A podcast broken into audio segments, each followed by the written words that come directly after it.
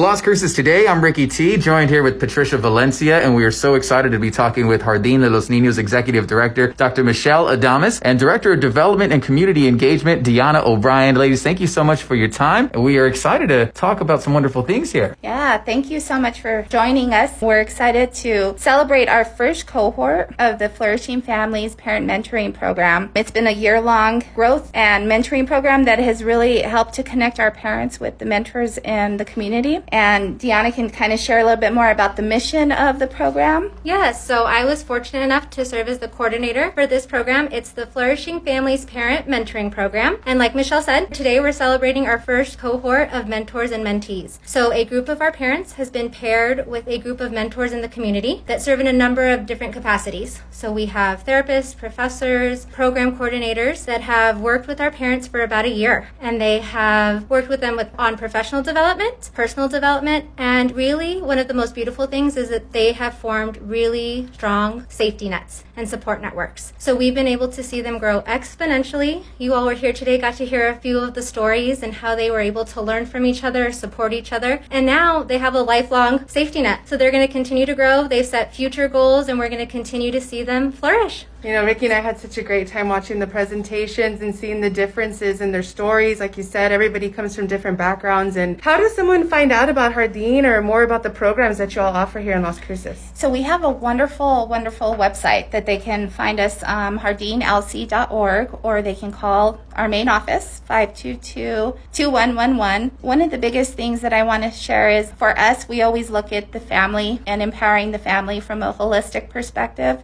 looking at the strengths of our families. And this particular program has been something that has brought a lot of joy to us because we've gotten a chance to see the mutual benefit that everybody has received, including ourselves, because we've grown a lot in observing the way the mentors and mentees have grown. And we hope that the community will join us in possibly considering becoming a mentor for our, our next cohort. So we're excited that we'll be continuing some funding. We, we received additional funding to continue with our next cohort. So hopefully in November we'll launch our second cohort, and we're always looking for mentors. I was just going to ask you so that information so again. They can, they can also follow us on social media. So you can find us on Facebook and Instagram at jardin.lc.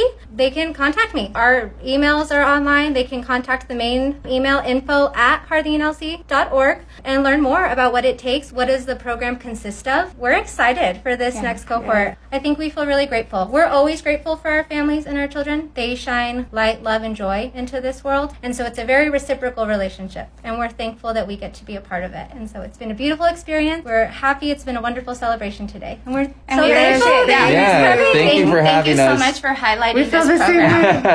thank yeah. you so much. We appreciate guys. your time. Thank you so much. Ladies and gentlemen, Dr. Michelle Adames, Executive Director, and Deanna O'Brien, Director of Development and Community Engagement with Jardín de los Niños. Thank you.